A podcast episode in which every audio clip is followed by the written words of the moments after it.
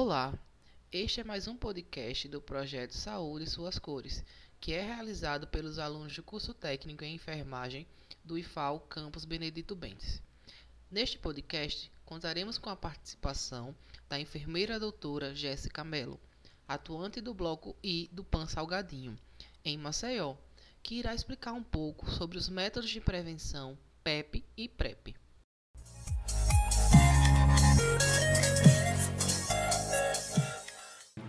Olá pessoal, eu sou Jéssica, enfermeira é, da Secretaria Municipal de Saúde de Maceió e atuo no serviço de referência em infecções sexualmente transmissíveis daqui do município.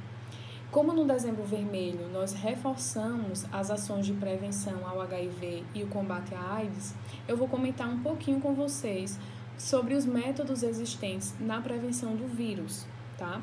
Nos últimos anos, o preservativo ele foi considerado o único método existente na, preven na prevenção do HIV. No entanto, com os avanços na área, outros métodos foram surgindo no que compõe o que a gente chama de prevenção combinada. Um desses métodos é a profilaxia pós-exposição ao HIV, a PEP.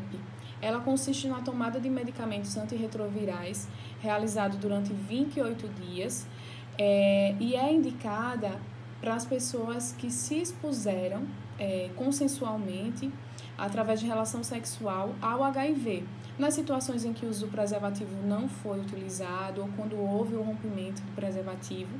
É, ela é indicada até 72 horas após o ocorrido. Depois desse período, não é comprovada eficácia e não é indicado a PEP. Além dela, existe a profilaxia pré-exposição ao HIV, que a gente chama de PrEP. Assim como a PEP, ela consiste também na tomada de medicamentos antirretrovirais, no entanto, ela é feita anteriormente e durante a, a exposição ao risco do HIV.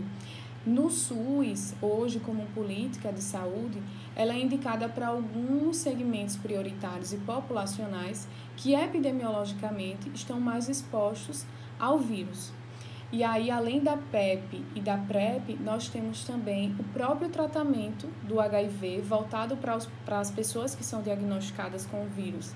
Isso porque, através de estudos, já se sabe que uma pessoa que adere regularmente ao tratamento e que atinge carga viral indetectável, ela não é capaz de transmitir o vírus. Então, o próprio tratamento ele vai ser benéfico não só para o paciente, mas também para suas parcerias sexuais. Lembrando que todos esses métodos, eles é, é importante que seja também utilizado em conjunto com o preservativo, para que ele não seja colocado de lado. É, além deles, da PEP, da PrEP, do tratamento como prevenção, a, o próprio tratamento de outras infecções sexualmente transmissíveis, a vacinação para hepatite B, elas são, são métodos que podem aumentar a proteção para o HIV, uma vez que quando se tem um IST, o risco de contrair o HIV também é muito maior. Caso vocês se interessem pelo tema, podem acessar os sites oficiais né, do Ministério da Saúde, aids.gov.br, ou procurar também o serviço, um dos serviços de referência do nosso estado,